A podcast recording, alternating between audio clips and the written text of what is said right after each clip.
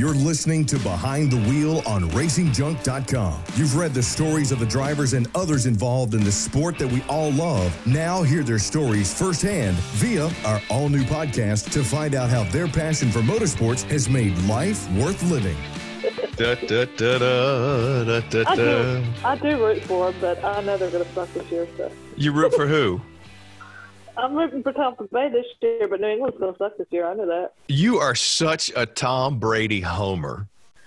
I I know. My brother calls me bandwagon. I mean, you know, I mean, come on. You, you had all that stuff about New England. How, how many years have we talked about how great New England is, and now it's it's Tampa Bay all the way? Is that what it is? hey, hey, both my boys are on Tampa Bay. I got to go where they go. Good lord. you know what? you wouldn't make it as a Bears fan. no, I wouldn't. No. I mean, I'll still root for New England when they play. No, you just- won't. Hey, hey, if they would get rid of Cam Newton, I'd be right back to New England. But no, they got to get rid of Cam Newton first. well, welcome back to Behind the Wheel on RacingJunk.com. Chris and Ellen, and yes, of course, you know, as always, we have to have a little bit of fun, throw some football in there. Uh, Ellen's boy Tom Brady is finally playing for the Tampa Bay Buccaneers. um, you know what? Good for you know, good for him. Uh, and and I guess given the current records of both teams, it, it's I take my statements plural back that you know Tom Brady can't carry a team because apparently he's doing just that. So Well, we didn't play so good against New York the other night, but you know, oh well, we Yeah. still won. and, and Hey, you know what? I'm gonna put up one heck of a fight this weekend too. Oh yeah. Well, I mean, heck of a game. my Bears aren't putting up anything, but you know, it feels like Hey, they It- did this weekend. I mean, yeah, against the Saints, they did all right. Hey, the Saints are a tough team to beat. Uh, see the, the bears if the bears were uh, grades in school they'd be my junior year of high school which i almost had to repeat a bunch of d's and an f um, just across the board because there's just no nothing there So, anyway ellen it, it feels like it has been forever since we've had a chance to to get together and do a podcast here at behind the wheel It, it definitely has. I mean, Yeah. it's, it's I don't know. It feels like it's been months, but I guess it's only been a couple of months. But it feels like it's been almost half a year. yeah And I mean, I'll be honest, it's been a definite challenge to find inspiring guests. Um, I've been putting feelers out there, but um, a lot of y'all are ignoring me. But that's okay. I still love you. Yeah, I mean, you know, it's COVID, but but you know what? Out of the rough comes a diamond. Um, That's right. Amen. Because I have uh, when when you told me who today's guest was, my uh, my, my my eyes and my ears kind of perked up. I was like, oh, really? Now, um, for those of you who have listened to the podcast, you know that Ellen has done a great job of lining up people who have great stories to tell. That you know just have stories full of hope, full of challenge, but but full of determination. Um, and our guest today is well known on the Racing Junk website, actress, uh, writer, filmmaker, uh, hot to trot producer, uh, and model. Uh, you probably have seen her Tanya K's Pinup Pole Show and Classic Car Cruise In, uh, which you know she's got some challenges that she's going to talk to us about. She has a very uh, strong battle that she's going through uh, that I think is hopefully going to be an inspiration. Uh, not not only to women but just to people in general. Uh, but Ellen, tip of the hat for landing Tanya K, the most dangerous woman in Hollywood, is today's guest. How about that? Hey, I'm just grateful she works with us at Racing Junk. That's the only way I think I was able to get her. So now, come on now, come on, come on, Ellen. It's uh, theater of the mind. You got to pretend like you pulled all the strings and pulled out all the stops to get the guest. Now, come on. nah, I, I, I got to give my editor some credit on this one. Uh, Andrew, thank you for making this happen. Yes, Adriana, thank you. You rock. Thank you, thank you, thank you. She has been a, a saving grace to us many times. So um, hang around because in just a second, we're going to have Tanya K joining us right here when Behind the Wheel on RacingJunk.com continues. Attention racers, race fans, and gearheads. If you're looking to buy, sell, or trade the stuff that stokes your engine, then check out RacingJunk.com. RacingJunk.com is the world's number one online racing and performance classifieds, where you'll find what you need to rock your ride. Check us out at RacingJunk.com. Racing and performance classifieds built to go fast. So, welcome back to Behind the Wheel on RacingJunk.com. Uh, Ellen, I got to tell you, I have said for years that I've just been wowed by the guests that you've been able to appropriate and misappropriate during our time here at uh, Behind the Wheel. but but you have gone above and beyond with this one. I mean, talk about you you swung for the fences and and, and you nailed it. Not only is she a uh, recurring columnist on RacingJunk.com, but she's also been coined uh, the most dangerous woman in Hollywood. Actress, filmmaker, car enthusiast, and probably owner of one of the most badass vehicles on the planet, uh, and a super badass herself, Tanya Kay. Thank Hi. you for joining us here on Behind the Wheel. Thanks for having me. Thank you so much. Absolutely. So, you know, tell us a little bit about how you became both a film actress and uh, you know how you got started in that. I've I've seen on your social media the the old headshots that you found at your parents' place. So it must have gone, you know, back at least a couple of years, right? Yeah, um, it's funny that you mentioned that because you know, senior pictures. I grew up in a farm town in southern Michigan, and there weren't a lot of role models in the entertainment or arts industries for me at that point mm-hmm. in in the farm town. So um, it came time for senior pictures, and uh, you know that's an expense for families and for young people. And so we decided to create a senior picture that would also suffice as a headshot okay. in my acting and dance career. Back then it was mostly dance, but I did right. act as well. Um, when I was a kid, uh, uh, parents read kids bedtime stories and i didn't just listen to bedtime stories i acted them out on my bed I, as we all do perform the bedtime story then i'd choreograph things during the day as soon as my parents got a vhs like recorder not not for the tv uh, a, like a video camera VHS oh sure video yeah, yeah, yeah. camera mm-hmm. I was making videos, choreographing music videos, news programs, you name it. Right. Um, you had the so bug in you from day one, pretty much. I had the yeah. bug, and my parents uh, enrolled me in dance classes because they caught me dancing so much. They put me in dance classes um, pretty young, and then I started teaching dance pretty young, and I started performing for money um, when I was like 15 so my parents were cool. They would drive me up to Detroit, which was a two and a half hour drive oh, wow. from my farm town. Okay. And this was uh, before I actually had my license, so I couldn't drive myself. And that got me into uh, the professional world of getting to entertain. But otherwise, I was doing community theater and all of that. Um, it's funny. I graduated valedictorian and I immediately moved out of the house. I was oh like, wow, gotta get out of here. So so so no Chippewa or Mustang in your future, huh? That that just wasn't in the plans for being you know the Southern Michigan area. well, um, no, not at that point. Um, I moved a- away immediately, and I got arrested and oh, no. I was I couldn't fit into society, right? So like I was always doing bad things and I was fired from 13 factory jobs immediately. Oh wow. And I was in the meantime I was also taking these long road trips over to Chicago and auditioning for theater productions. And I booked all of them. Like they all would hire me. So when I got arrested, I realized, like, oh gosh, I'm not a loser. I'm an artist. There's a fine line between these things, and you just need a place to express it. If you're so, an artist, you need to have a place to express that and entertain. Oh, absolutely. Connect with people that way. And Chicago has has a great tradition of having such great classic and uh, you know jazz style uh, performances, especially down there around the underground and the depot yeah. and stuff like that. They had a they have a great session, but the the, the being arrested so many times that, that leads me to believe that you might have a little bit of issue with uh, authority, maybe. Uh, yeah, Pro- probably you can say that. I swear that runs in the racing junk family. Yes, it does. Issues with authority. Oh my god.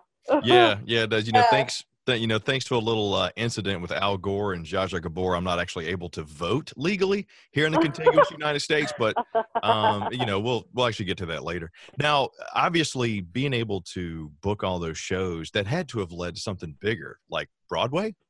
Yeah, I um after Chicago, so I toured out of Chicago. I taught dance. I also um did, you know, theater in Chicago. And then I moved. I moved to New York. And it was exciting. I'm just open to the adventure. I'm all about like new things and starting over and new people. New York was exciting it matched my energy pretty well. Mhm. Uh, I I saw a photograph one time of me on the subway, and I I laughed out loud because I said, "How did I go from like this farm town girl to the freakiest chick on the New York City subway?" Well, I mean, that's a big claim. That because you know I've I've I've ridden that subway. That's a huge claim. Not one I really know if you want to take though, Tanya. I had dreadlocks. I was I was like an oh. anime character. I back saw the blonde dreads though. Was that the same the That's same time period with the blonde dreads? That was New York. Yeah, definitely had them in New York. You looked like one of the original Suicide Punk girls. Yeah, Hey, definitely. cool. Yeah. and I was a fire spinner, and I did all these. Oh, I used to do that. Oh my god, I used to twelve fire.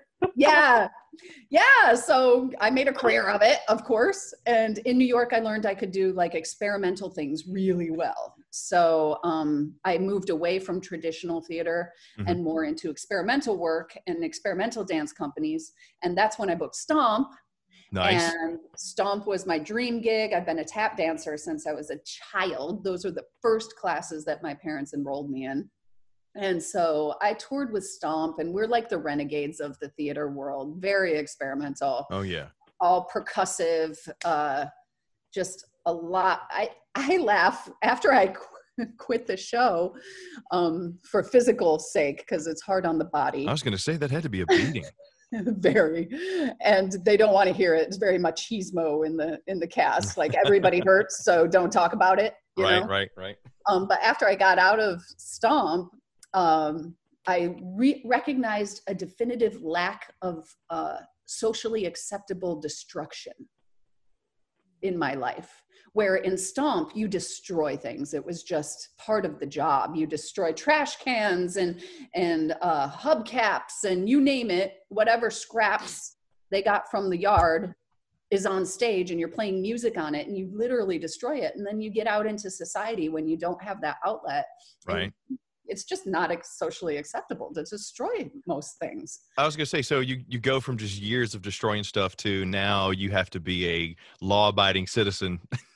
it was hard it was So, so, and you you know, hopefully you had at least one incident where maybe you're on the side of the road beating a bunch of garbage cans, cops pulled up and you said, I'm just making music. no Right. i didn't do that Didn't? I didn't own a car because all of those times, this is what's funny. Um, for nine years, I either lived in New York or I was on tour, and I didn't even have keys in my life. I didn't have anything that needed locked up. I didn't maintain a storage space. I didn't maintain a home. I didn't maintain a car. I had nothing. I was very free. Um, and now I have like so many cars. Right. Uh, oh, yeah. We're going to get to the semi here in a minute. Yeah. yeah, yeah. yeah, yeah, I love that California dreaming. Yeah. fact, we, you and I need to sit on top of that uh, Grape Space Coaster and do some, you know, twirling our fire batons. I don't even know if I, I don't even have a fire baton anymore, but you know, hey, I could get one. I have a baton still. I would I would video it. I would make a movie out of it. You know that. Oh, Do you that know how many awesome. people? I Do you know how many people would pay to see that? The only thing is, Ellen, we got to make sure that the liability insurance is up.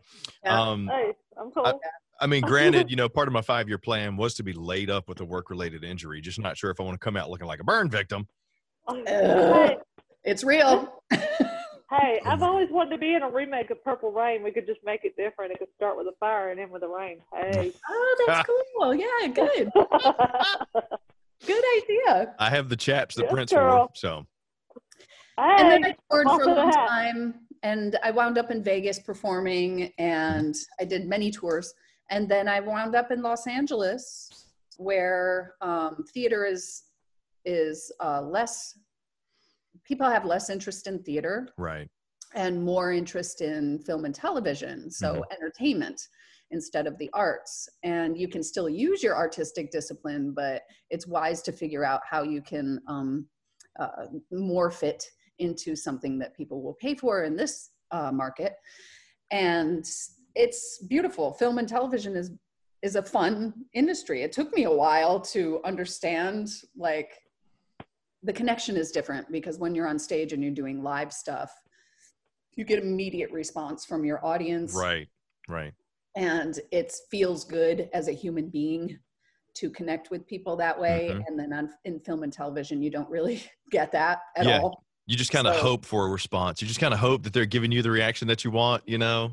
Yeah, Yeah. like everybody on set is working so they're not like wowed sometimes you get comments like really neat good job like Right. great but your audience it's mostly social media and I, social media is weird anyway Mhm. so so people feel very anonymous there and they they project onto performers sometimes like we don't have feelings and we're not human beings i don't know Right. so um Trolls. so social media, I have to, Mhm. you know, take you take with a grain of salt. It's just not the same as performing on stage. So out here, I did create uh, Tanya K's Pinup Pole Show, which is a morph between classic cars and stage photography, pinup photography, and uh, retro styling. You know, we How big- did that all come about? Because I mean, I, you had to have been a model along the way as well.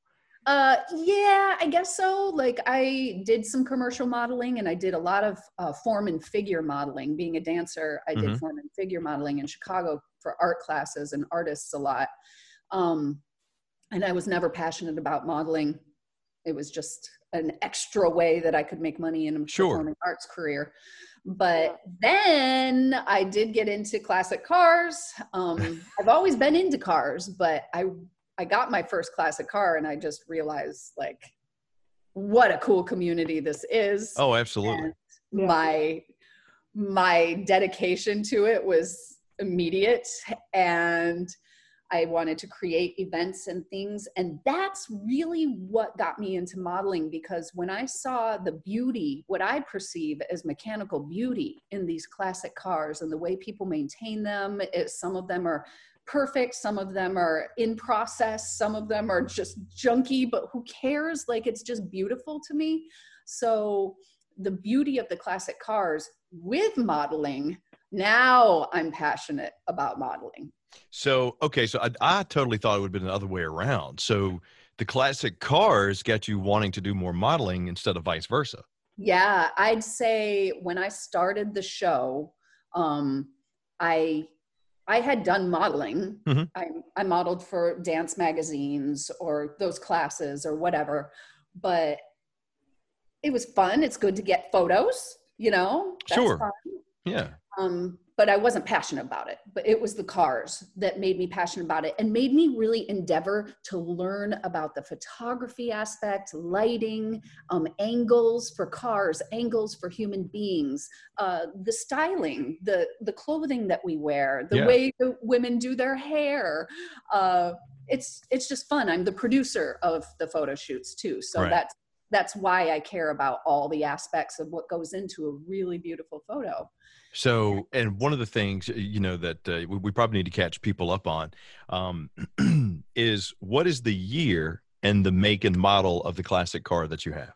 Oh, I have a 1965 Buick Riviera. It's bright purple, and I call it the Grape Space Coaster. I love it. It's my favorite color. It's It my is favorite so color. freaking awesome. I do. and we've got a if I don't know, some people are of similar generation as me. Uh, did you ever see a television show with uh, called The Electric Company? Electric Yes. Oh yes. Yeah, Oh, absolutely. We grew Yeah, yeah. the Great electric company, Space yes. Coaster. Yeah, absolutely. Yeah. So they had this like roller coaster that went to outer space in this kids show, and uh, I think that's totally appropriate to call my car the Grape Space Coaster. 'cause it's Absolutely. like like an outer space roller coaster. I don't know. It's that much fun, and I decorated it with disco balls, and it interior LED lighting. I was gonna So- ask. I didn't. I, I didn't see the disco ball. I was gonna ask if you had one of them. If not, there needs to be one on the rearview mirror. Absolutely. But there's one on the rearview mirror, and you know, out here in California, everybody has the dingle balls. You know, Oh, oh, yeah. yes. Yeah, yeah. dingle ball. Oh, yeah. My, my dingle balls are disco balls. Oh, that is That's awesome. awesome. Is that what they're called? Dingle balls? I never knew that. Yeah. Yeah, or you Yeah. call them on oh, trucks. They call them truck balls. My husband used to have some, and his actually got stolen while he was at work. Somebody No, actually got in there and took them out. Let me tell you what, that's No, No, dedication. they cut him off the back of his truck. They cut him off the back of his truck. Oh, wow. Unacceptable. Unacceptable. That's absolutely I know. unacceptable. He 'Cause, you was so upset. I wanted to get a key and, and open up the mind of Tanya Kay and go into it for just a minute to find out how you came up with the whole burlesque pinup stuff and the classic car tie-ins. I mean, I, I had to have been there that night when, when you said, I got an idea. well, you know, know, it's like everything came together. Um, but I was I was in love with cars since I was a child. My parents, I grew up in a car household, and my parents had like an early 70s, like 72 Stingray, 69 Goat, and an early 70s Harley Davidson. I thought they were the Oh. funnest things in the world. I also liked our late 70s uh, Pontiac Grand Prix. Oh, Uh, heck For some yeah. reason, Oh, I I had one of those. that car. Yeah, absolutely. that was my first car. Yeah. Oh, really? Yeah, They're so boat. They're like big boats and yeah, Yeah. it was plenty of huge. room. I had slick. the hardest time driving that thing straight because it was huge and it would shake if you got it up to 60 miles. Everybody had the hardest time driving those things. It was like taking a friggin' battleship onto the highway. exactly. I felt like I was driving like half tank, half boat. See, and Tanya, this will give you a good snapshot of, of me as as a kid. One of the first cars I had because I just thought it was cool, and I thought I was just that style of a pimp. I had a '64 Cadillac L Day barge. Um, you could literally lay completely sprawled out in between the front and the back seat. You couldn't turn it around in six lanes of traffic, but it was uh, bright red with the white leather interior. yeah. Yeah, I hit everything with that car. yeah. everything. So, so you know, it's it's good to know that the three of us are fans of the uh, big mobiles. yeah. Exactly. Yeah. And then when I did first get, you know, I went on tour for so long and I was a dancer, I'm a professional in the arts career. Um, I, I, I uh, the first car that I actually got was a diesel engine and I converted it. I, then I got really into um, alternative fuels. So I was converting cars and I converted four automobiles. Now, you were working on these yourself? Uh, yeah, you kind of have to in that Wow. world, the waste vegetable oil world Yeah, um, begrudgingly i learned a lot because it's uh it's a lot of research and development there's no auto industry that's creating alternative fuel vehicles at that time. Right. especially but for waste vegetable oils so you you do it and you figure it out as you go and the and the problems that you have are really unprecedented it's not like typical problems with a car right. like uh, I had to take uh, five gallons of sludge out of my fuel tank. Like Oh. the car wouldn't start, and this Oh. is this is a mystery. So you get back to the fuel tank, and I guess um, cooking oil, if if it's not filtered well enough, and when you apply heat, if there's bacteria in it, it kind of grows an algae bloom. oh, And so it's sludge. It's like this algae sludge. that sounds a lot prettier than it actually is. And I gotta know, how does a girl who is an actress, a pinup girl, uh, uh, somebody who is artistic like me, how do you go from that to working on or finding out about alternative fuels and working on cars? Because that's And- the one thing. And love growing alternative algae fuels. blooms. And growing algae blooms. Like I, I still can't work on a car to this day. I wish I could. I've tried, but Well, I'm just, uh, you know, I love learning new things, so that that helps. I really love learning, and my mind loves learning. And um, I'm an environmentalist. Strangely, I am. I still drive a '65 Buick Riviera, but it's not my daily driver. Just so you know, my EV. I have a BMW i3 as my daily driver, Mm, and that's, cool. that's super fun as well in a totally different way. Um, So, like, I'm an environmentalist. I've been vegan for 27 years, uh, and and I hadn't I hadn't had a car. So I was just like, let's have a new adventure and figure out how to do something brand new. And it was fun. It was fun for many years. Uh, it became tedious uh, after many cars and many years. It became tedious, and that's when I started looking for a fun car, and that's when I found the Buick. Um, but uh, to answer your question, going back a long way, I was okay. already a dancer. I was already a professional performing artist. I had gotten into pole dance, which is another uh, specialty kind of experimental movement. Oh, the me too. Oh, and uh, Nobody wants to picture that, Chris. and I was performing in burlesque. I've been a burlesque performer for a major part of my income uh, for a while now in LA specifically, but now I'm touring. Well, not now during the pandemic, but I'm Right. I'm a touring burlesque artist as well. And so I wanted to combine classic cars uh, with pole dance specifically. And I saw an opportunity in pole dance because, especially that time, this was six years ago, uh, pole dance was only being seen either at strip clubs or at by aerialists. So there was this huge gap of society that either when you thought of pole dance, you either st- thought of strip clubs or you thought of aerialists Right, and right. I wanted to offer some really fun, digestible, uh, celebratory way for people to appreciate the athleticism, the beauty, and the sensuality of pole dance in a mainstream setting. So I put it together. I was like, okay, that's going to be pinup pole show because how can I combine these two things? If pole dance has a throwback retro vintage theme, and then I can throw my car show before the show, before the stage show. And that's how it all came together. Because pole dance and cars don't you don't naturally match. But if pole dance is vintage, pinup style, and the cars involve pinup girls, then I can put them together and everybody loves it. They That's why I thought- up. Yes. They get, it's it's the audience that has become the show. They bring their cars. They bring Yeah. their dates, their husbands, their wives. They they get dressed up. They treat themselves out to a really nice, fun evening of like five hours of entertainment. That's why I think it's it's such a unique and beautiful thing. I mean, you picked a good decade, 55 and 65, with the hair, the style, the dress, the whole night, you know, and the vehicles. And I mean, it's just you can't not look at it and not smile. I mean, it's Yeah. it's it's just fun. it's just fun and i i really like it like you asked me about modeling and when am, did i get passionate about it i got passionate about it with this show that i created um, and one of the reasons that i love pinup modeling specifically with classic cars is because of the fun aspect everything retro and at least the way i'm doing it at least you know the pinup pole show style is uh, burlesque can be burlesque can be a, a wide variety of performance art. It can be down and dirty, it can be cheeky and fun, it can be satire and comedic. But uh, pinup is always cheeky and just the fun part. And so it's it's sensual, but it's fun. And I like that modeling so much.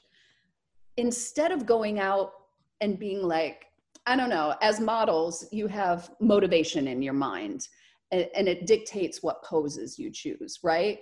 So you can do a pose, you know, like super sexy pose, like video ho pose, and put on a, a really fun 1950s style dress and smile your way through it. And it becomes less quote unquote dirty and more just fun. So we get to be women celebrating our sensuality as I th- I find it empowering, honestly.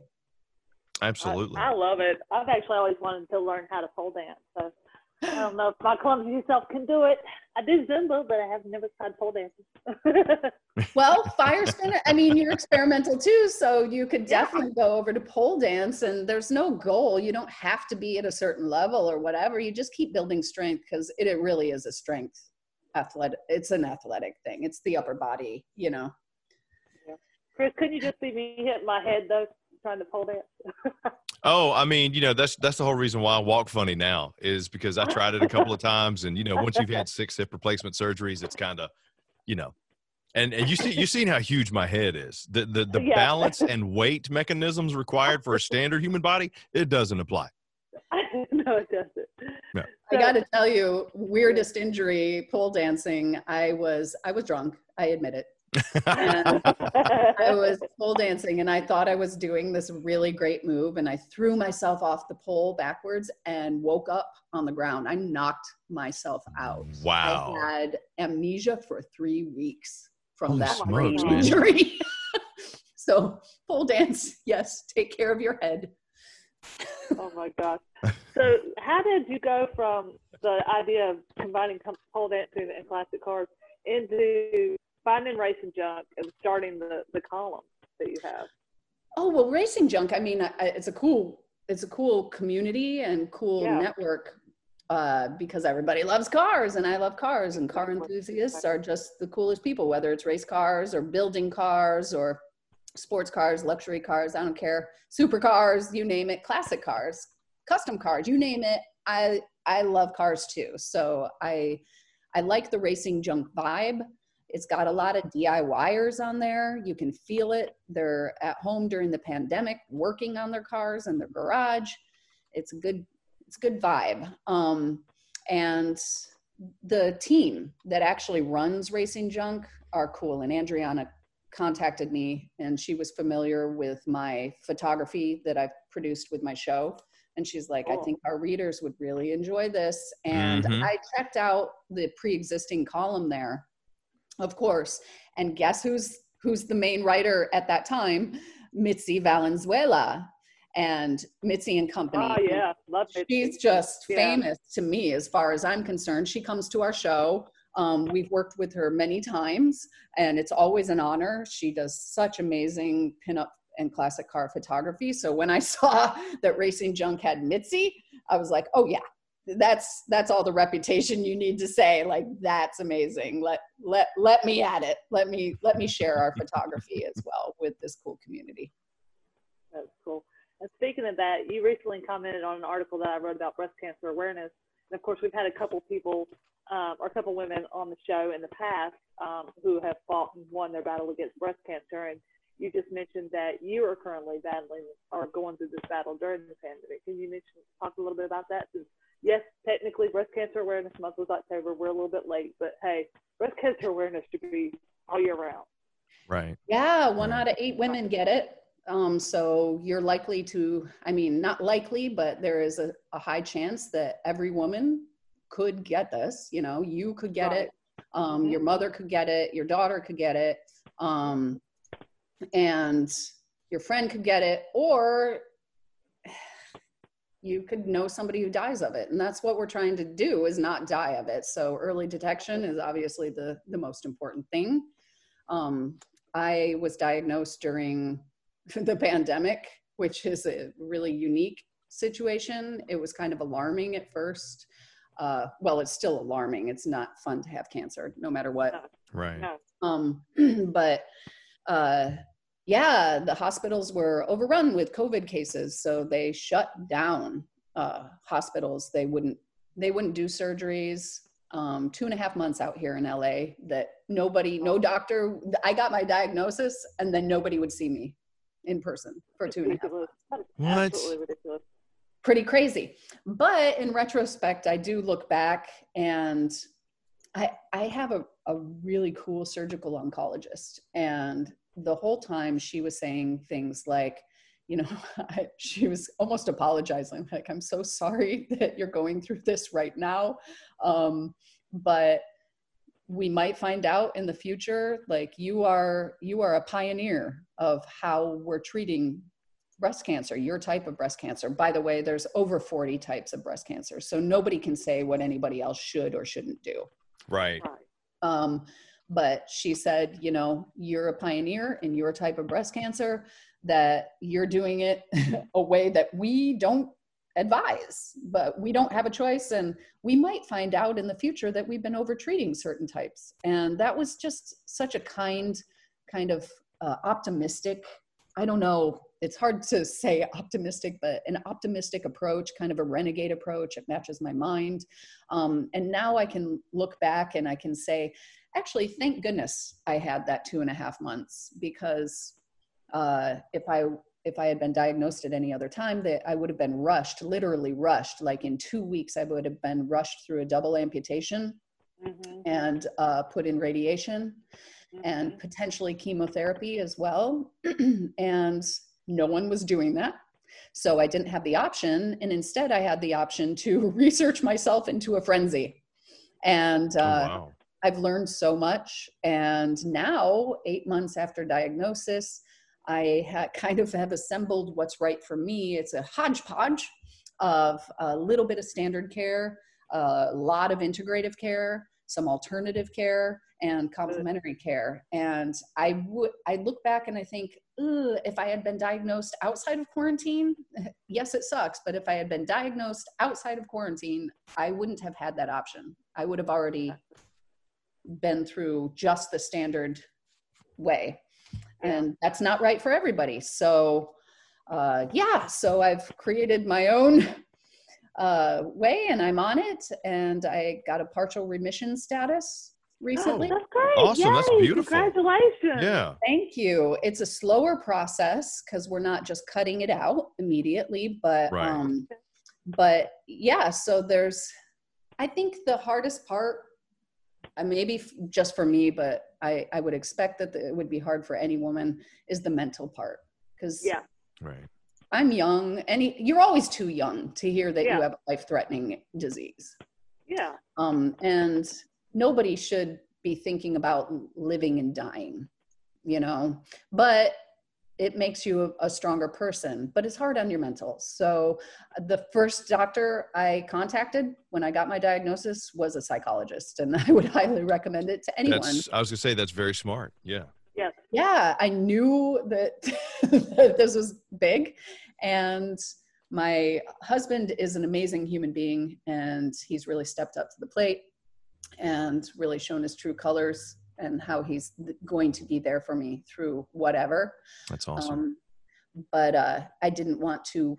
I don't know if burden is the right word, but oh no. yeah, I know. I do use him. We do talk, and he's there. I swear, women, we women, we do that. We're like, oh, it could be a burden on our men. Yeah, see, and it's and it's and it's never considered that at all. Uh, you know, it's uh, it's it's one of the things where you, you never want anybody to have to go through it. And when you hear the stories, your heart goes out to the people who are, who are given those stories. But for the loved ones, you you never hear them talking about how oh this was a burden, this was you know X, Y, and Z. It's it's just not how it is. Yeah, and so I I personally feel like the psychologist was my effort to to you know take a little bit right heaviness take the edge off out of the relationship yeah. yeah but it's still heavy. Don't get me wrong. Oh, but. Oh, sure. You know, and that was the thing I was going to get to was I spoke with a lot of people who, you know, both been diagnosed, going through the process, you know, mm-hmm. gone through remission. And I ask them because they're artists and you strike me as a pure artist. And I say, you know, how, how has it affected your art? Some of them say, oh, you know, I, I find myself, I get in and I just get more driven. I'm more focused. And some of them say, you know what? Uh, until I battle this, until I fight it, I just don't have the same drive that I had before. Yeah, I mean, add the pandemic onto this, and there's thousands of women that are in the same situation as me. So oh, absolutely. women who are diagnosed with breast cancer are not in the same situation, but there are thousands. Right. And um, the pandemic, it, it has made it hard uh, to maintain another thing that I think is really important for anybody battling a life-threatening illness or any illness is um, optimism, like something to look forward to.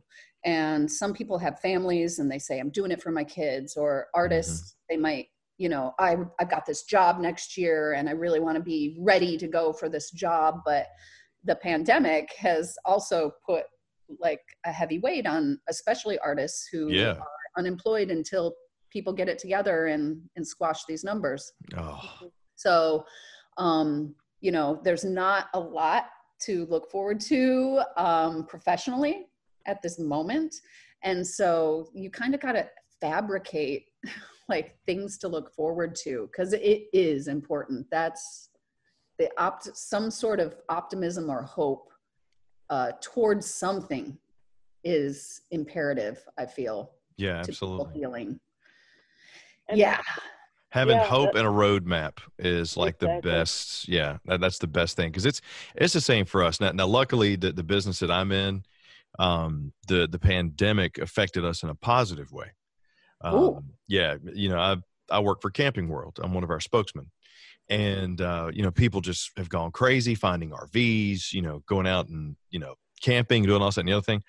But all my friends from broadcasting and you know television and, and music and all this that and the other thing, it's I hate the boat that they're in, and the only thing I can give them is hope. And I think during this time, during this pandemic, what people are going through, that's the best we best we can do. Look, it's got to end at some point. Mhm. There's there's some light in the tunnel. You got to make the light you Yeah. know and and for you your talent and your ability and everything you're able to do is your light at the end of the tunnel yeah. Exactly. I don't know how to do anything else.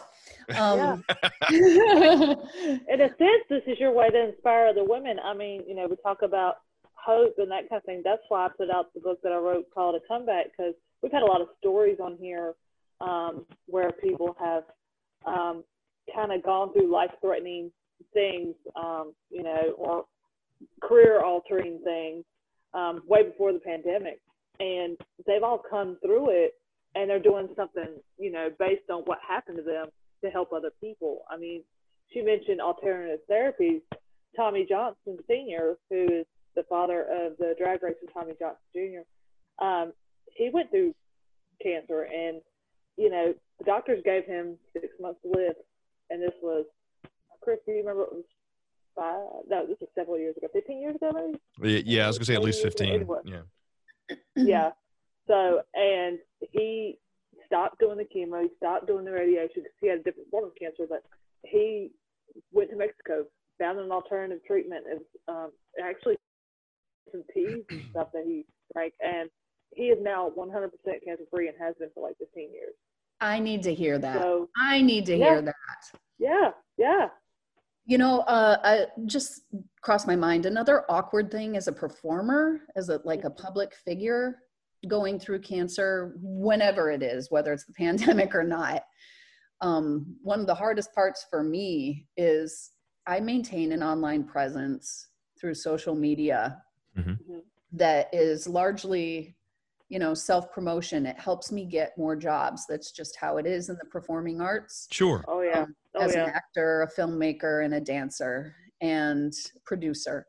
And Mm-hmm. so I really had to consider like how much of my cancer journey is going online because the people who follow me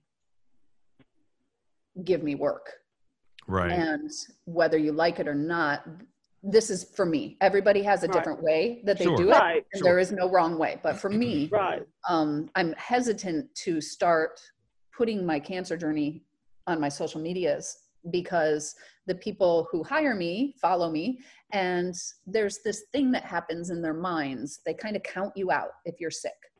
That's So ridiculous. isn't they that, count isn't that sad though? Isn't that sad that the state of just social media in general has made us get that perception? Because it happens. Isn't that sad? But I think Yeah. it's better if we could be, if we have the honesty of, hey, this has happened to me, but look what's come from it, because I think that inspires people more. right it's weird because the public figures their business is their their self themselves yeah Mhm. So it it makes sense. Like on my pinup whole show social medias, of course I wouldn't talk about cancer right Right? right. right because it's a business. It's it's a company. It's a business. I, it's not appropriate to talk about personal stuff at, through my business. sure But mine, it's harder to see the line Right. because I am my business, and so I made the choice to not uh, talk or talk much about it at all on social Mhm. media. I don't Mhm. I don't need social media support, I guess. I don't Right. know. Yeah, exactly. But I, I did create a safe place for me, and that's my Patreon page. So I rectified that by allowing myself one online outlet where people could come support me as patrons, Mhm. and that would show me I felt that they were invested in me more than just as a content producer, as as an entertainer. Sure. Yeah.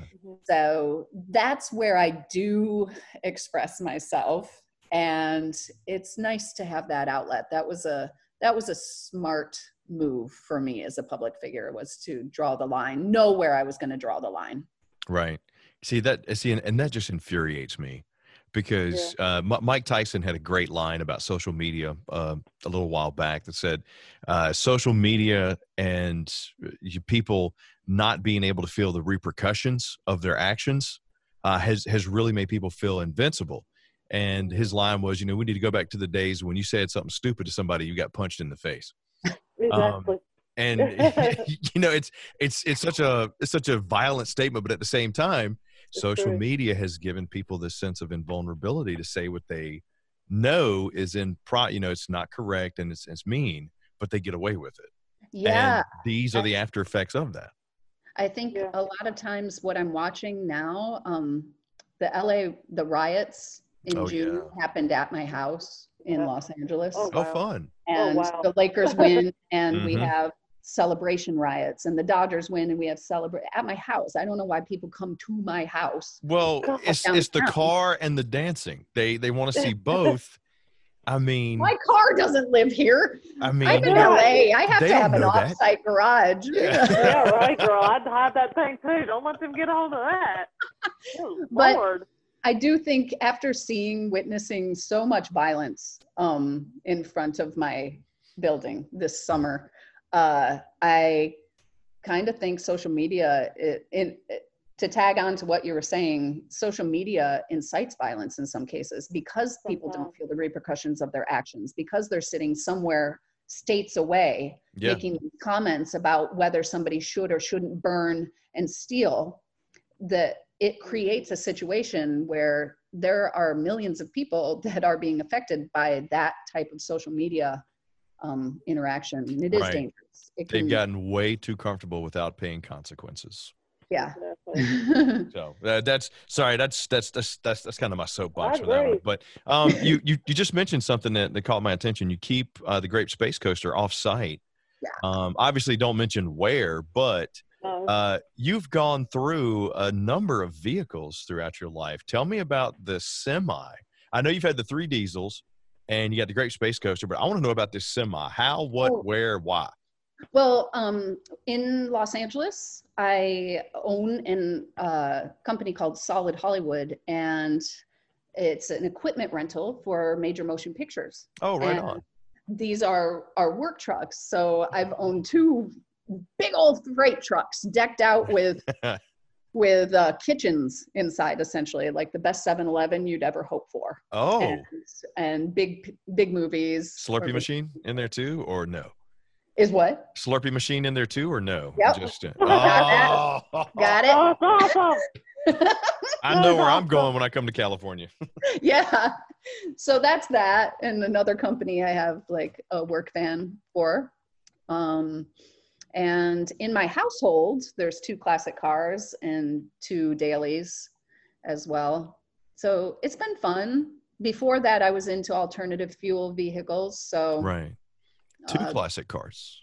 Yeah, my lover has a 240Z, a Datsun. Oh, wow, 73. Cool. Yeah. Yes. Oh, I love those. Let me tell you what they those those those big front noses on those things were so mm-hmm. awesome my best buddy in the mm-hmm. army had one. We used to take it out all the time when I was stationed down in Texas. Used to love those Z's, man. Yeah, and and it's so funny because imagine a 240Z and a Buick Riviera. like that's our household. So one of them zips around and you know right. goes through the Angeles crest with ease and, and delight, and the other's like super cruiser. Yep. get me on the highway and I'll blow it away. so if those two cars had a baby, would it be a Miata? oh, I don't know. Is that, or, or, or are we looking, or, or, or to go the complete opposite direction and you're looking at like a 74 citation? Is that? No, what is it with you with that citation, citation Chris? Oh, oh, Chris had a citation. He talks about it all the time. I love that thing. Do not run into the back of it. We'd all die. yeah. Hilarious they sound completely different, they drive completely different, but it doesn't stop us. I mean, we have a, a ton of fun going out cruising together.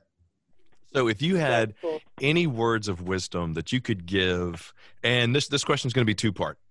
Number one, if you had anybody who's maybe looking to get into acting, looking to get into modeling, looking to get into classic cars, looking to get into what you do, what advice would you give them given the road that you've traveled to get where you are? To combine all three of those things, like Los Or Angeles individually. Yeah, or individually. individually, well, regarding acting and well, if you want to combine all three of those things, like LA is a great place to do it because the weather, the car culture out in Southern California is massive just based on our weather. So we have a year-round fun time with cars. There's no snow. There's, it's great. Um, so and if you're into acting and you like film and television, this is also a great place to do it. I I found because I grew up in a farm town that there are more opportunities the more human beings that live in the Mhm. place. So I found that I had to be at least in somewhat big city to make a living doing this. But there's so many different ways to do it. You don't have to just dream of being on television shows that are produced in a big city. Um, if you want to be an actor, there's repertory theater, there's community theaters, there's you can heck this summer during the pandemic, um, LA's super shut down, still super shut down.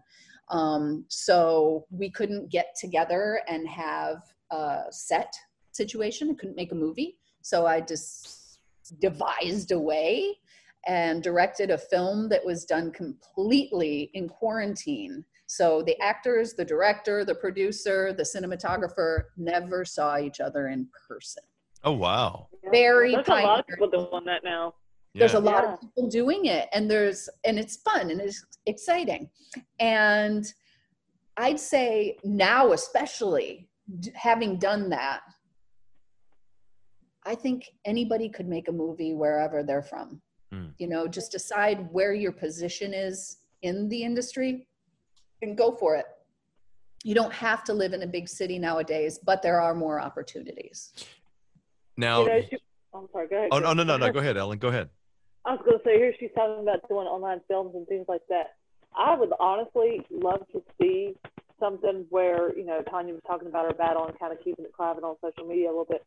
What if somebody were to create a autobiography type film where it has people who have battled things like breast cancer and, you know, colon cancer, like with To- Tommy, and and all forms of anything that has brought them down. Like we could have Shane on there, where you know Shane drove race cars and he broke his neck and he's paralyzed from the neck down. hmm But you know, did something amazing with it. If you had all these people that could say, "Hey, your life's not over," you know, yes, the pandemic hit, or you know, Right. but look what came out of it. You know, we could do a film from home. We could, you know, people are producing music videos from home. Um, you know, what if something like that? I mean, I could see Tanya doing something like that. And, you Oh, know, absolutely. Yeah, even, yeah. even even women that may have been, for instance, burlesque dancers and have broken a leg or a hip or a, you know, or become paralyzed. I've actually seen a woman who um, did some form of dancing, but she was paralyzed, and um, she did it by the wheelchair and all that, and she had, you know, like lights over the wheelchair and all this stuff, and it was it was Hmm. really cool. I mean, I don't know what she I can't remember what she called it, but it was really really cool. So that's gonna be a film idea. I'm just saying. you are an artist you have a lot of good ideas Listen to Ellen doing a hard pitch. You know, the next thing will be in your email is a script. ah, great No, I, I wouldn't know how to write. I just think that would be, and I think Tanya could just be like that first story to be like, okay, yes, I'm going through this, but look how beautiful it is to come through this and have something better out of it. See, and I don't and and my idea is, you know, follow me down the rabbit hole on this. Here's here, here's my idea. those- All right, we take Will Smith, we put him in a post-apocalyptic world where he's the only one alive, oh God, did they do this already? and there's zombies, and he has a pet dog with him, legend. And yeah, didn't they do this movie already? Wow, terrible. sounds like a I, I like that title. It's, you know, we'll, we'll put it down there as working, but you know, if you think about it, what a great concept for a movie. I just, I just, haven't, Relevant. I- I. I just haven't found the right place to pitch it yet. I know it's out there somewhere. like on Netflix. Yeah. Or Yeah, we take right, a classic car, or we take a classic car that's possessed That my it- demon. and it, atta- and it attacks people. I mean, boom, we got so many great ideas. Now, um, Tanya, you know, one of the things that I, that I After that, the loved. Tractor trailers expect yeah. Tanya, one of the things that I loved about your biography was the description of when you bought the Grape Space Coaster. Could, Yeah. could you just kind of give us a quick little, uh, you know, tell tell tell on that real quick about how you came along buying it and how many owners it had? Uh, yeah, so I was uh, seeking a fun car after my waste vegetable oil research and development years. And the Buick, I was actually looking for a 73, like a boat tail, Oh, sure. Yeah. because I saw those and I was like, oh, those are so cool. Yeah. The big Batmans. Yeah. Yeah, like a Batman car. And I came across the 65, this 65. And it was purple. I've had it repainted, but it was purple when it came to me. And I bid on it. This is on eBay. And it lived in Ohio. And I bid on it and I didn't make the reserve. I didn't know what the reserve was. And I was like, no, I must have this car. So I called the owner and offered well over what I had bid. And he went silent on the phone. and then his wife gets on and she says, I'm sorry, my husband's a little choked up. I don't think he expected a girl to be buying his car. Oh god! Wow. Hello, stereotype. and he was a Buick guy. He had drag raced it um, before me. And so he was into Buicks. This car specifically was the one that his dad, he grew up, his dad had. So, um, and this was during the recession. So, you know, a lot of people were offloading their spare cars or their spare parts or whatever. And uh, That's beautiful. I scored Mhm. and he put it on a shipping truck on a, a car truck whatever the car transport oh, the flatbeds. Mhm. and it came out i think it took two weeks and by the time it got to me it was on the top so that's good but it was so dirty and it it did not look like what i thought i had bought. And it i couldn't i couldn't the brakes were horrible. I couldn't make the thing break. I could the doors kept flying open while i'm driving down hollywood boulevard. It was comedic. I was like i made a huge mistake. Um but then i got into you know classic cars and and pretty quick we we put it back together and and i learned a lot and i did a partial restoration recently and yeah all the documentation this car is a cool car because Mhm. all the documentation from the first owner came with it That's so, so- cool. and I got to look through and who was the first owner, uh, Harold Wyatt. And Harold Wyatt owned a Buick dealership, so I like to think that this was his favorite car off of his Mhm. own lot. And that Buick dealership was two miles west of where I lived. So I brought this car all the way back from Ohio Wow. home. It literally grew up here, exactly where I brought it. That is so cool. It's pretty cool. Pretty That cool is. only been four legitimate owners before me Right. and and because of all the documentation that came with it it's very exciting i can follow kind of you can piece together like the history that this Mhm. car had um, per its owners and it's fun and i hope that now it's the, the digital age so i'm like do i save on my digital receipts like the other owners did Heck so yeah. I pass this car on to the next owner that they'll be able to appreciate it Absolutely. Yeah. Ab- yeah. Sell it for more Absolutely. because of that. yeah, because I mean, th- those cars will go on forever. What What is one takeaway that you learned, like like maybe a hard lesson that you learned during the purchase and restoration process? Oh, I would definitely put it in for, uh, I mean, you can buy a car that's pretty good to go, you know, pretty nice Mm-hmm. for more money. Or you can buy a car that needs more work for less money. Yeah. And I bought a car that needed more work for less money. And maybe I would do it differently. Maybe I would spend more money up front this next time.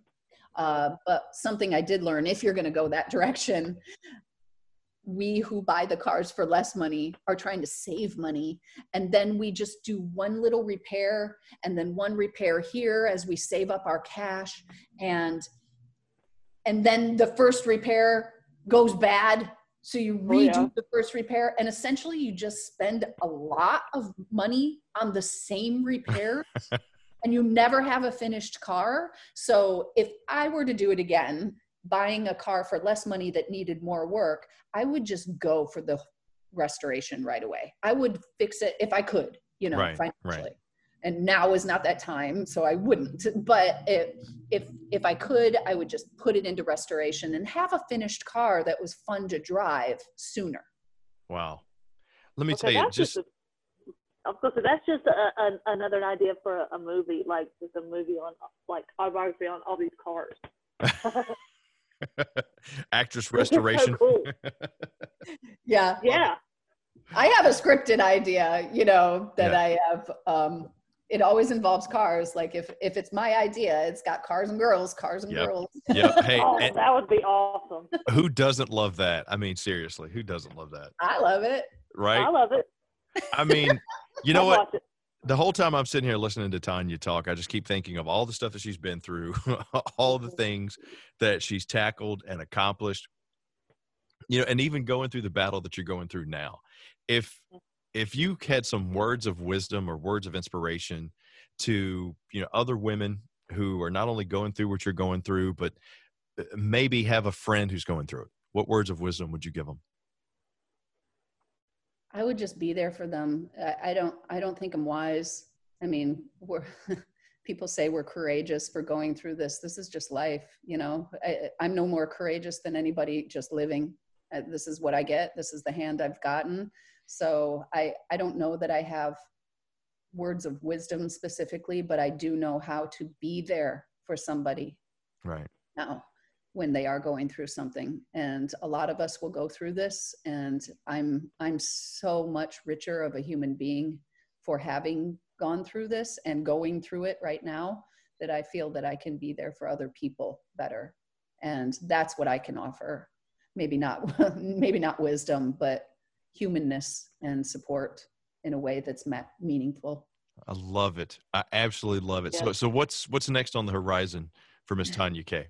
Well, uh, two and a half years ago, I started the immigration process to Canada. Oh, okay. And Oh believe it or wow! not, I got I landing want to go paper. You what? Did I you say? want to go to Canada. I want to go to Canada. I want to go to Canada. I do want to go to Canada. Yeah, so we got uh, landing papers, ironically, when quarantine started. Oh wow. So I, uh, what's on the horizon is me uh, actually seeing through my landing up there and uh, eventually getting dual citizenship and being able to live and work in both countries equally. Oh, Um, so I'm excited about that. That's what I've got, you know, in front of me. Looking forward to uh, right now. What's on the horizon is continually focused. I'm, my priority is healing cancer right, Right. now. Mhm. So um, that is on my horizon. Moving to Canada, uh, completing that process, continuing that process. Can vegans eat poutine? Yeah, there's. Oh, Oh, yeah. Oh yeah, Oh, there's so half a block from my front door is a pretty heavy vegan poutine maker. oh. Nice. I mean, as soon as you said Canada, it's the first thing that popped in my head was I want some poutine now. you can have really, I that mean, sounds so good. Tanya, that is that is fantastic. I mean, I I know that the the articles on racingjunk.com are absolutely fantastic. I'm looking forward to more stuff there. I'm looking forward to, you know, your your performances in the future. I know you got acting gigs lined up as well. Looking forward to those. Um, you know, is there anything else that uh, you know you want to throw out there? Maybe how, how can people find you? What else you got coming up on the horizon? That type of stuff. Oh yeah. Um, so uh, I'm currently a film that I have a supporting lead in called The Pom Pom Murders is on Lifetime right now. So just keep checking that schedule if you want to see me acting on Lifetime. Love it. You're the I- coach in that That one. sounds The cool. Coach. Yeah. It's good. I like it. I've done a lot of Lifetime movies and I like this one. There's real dancing in it. Good dancers, by the way. And it uh, sounds like it's a murder mystery, which is right up my alley. yeah, Right. And and being someone who announces on the national cheerleading circuit, you know, that's you know, yeah, watching people Oh, get murdered. that's Hey, true. You do. You Yep. do. Yep. I also just shot a co-star on Animal Kingdom. So Yes. they're trying to come back from lockdown and do things safely, and they did a great job on set. I, I have to admit it. Mhm. And uh, and so they'll be releasing their fifth season soon, and I'll be in 506, so the sixth episode in the fifth season. nice. Animal Kingdom. Yeah, and my film Band that I directed and danced in this summer is uh, at festivals right now. I also directed and acted in another quarantine film this summer called Every Digital Ghost. It's completely different. It's uh, it's a thriller, That sounds So- cool. totally different than Band, but that's coming out. And uh, I'm going to be doing some more photo shoots here soon because that can be done safely in Los Angeles. You Sure. Don't have, you don't have to Yeah. get too close to people. Um, and Anita Berber is Dead is a full length uh, dark musical comedy that I created with the Independent Shakespeare Company last year. And because of the quarantine, we are using our creativity to solve these problems. It was supposed to premiere. Um, we workshop production that last year. It was a, a success, a Mhm. wild success. It was supposed to premiere this fall. So instead, we're adapting it into a screenplay Oh, cool. we might have an opportunity to shoot it before we have an opportunity to perform it live again. Uh, also, um, keep in touch because Pinup Pole Show is always going to be up to something, and we will be doing virtual performances and photo shoots, and and hopefully coming back to perform for you live very soon. Well, everybody who knows racingjunk.com knows Tanya K's pinup pole show. So I know they are excited to hear about Oh, that. Good. Good, good, good. Yeah, Let me tell you you what- on on the internet. Just uh, go to social media. Right. all place. She's all over the place. She's got everything. Well, Tanya Okay. K, let me tell you, this has been an absolute joy, and you are a treasure. So thank you so much for spending time with us today. This has been uh, just a ton of fun. Uh, once again, it is Tanya K. I, the, let me tell you what, brutally elegant actress. I love Yeah. that line. Describes you perfectly. The most dangerous woman in Hollywood. Actress, filmmaker, dancer, performer, writer, everything. Carb Club, pinup, just extraordinary. Esquire. Alan Esquire. Yes, Esquire. it's just, and then soon to be Canadian. Tanya, thank you so much for joining us. We can't wait to catch up with you here again shortly. And good luck with uh, everything going on too with the with the treatments and the processes. I know that's going to go well for you, and I can't wait to see where you land, man. It's going to be awesome. Thank you. Thank you so much for inviting me to be, me to be on the show. Hey, it's our honor. We look forward to talking to you soon. Okay. Thank you, Tanya. See you, Bye. Tana. Bye bye. Wow, and and she's out there in the thick of things in LA too. So yeah. Uh, Tanya, thank you so much once again for taking the time to join us. What a just a great story. And you know, I Ellen, I didn't really want to jump on it as much when she was talking about how when she was younger she got arrested so many times. Um, but that's a challenge in and of itself to overcome. Yeah, it is. I mean, especially if, if you want to have, you know, you gotta. She talks about the social media presence and having to look a certain way, and it feels like that's all our country wants to focus on these days is to look in a certain way or Right. act in a certain way. Um, but the fact is, let's just face it, people. Let's be real. Let me. I want one person to speak up on this, to comment on this. If you're perfect, I want to hear from you, and then let's talk about your real life. Oh yeah. There ain't one of y'all out here listening. I love you to death. None of y'all is perfect. Nobody's perfect. And and the fact is, we need to support each other through our struggles because the truth is, we all struggle with something. We all struggle through something. Mhm. Hey, we're all struggling through something together now, so you can't hide from that. So let's just be real here.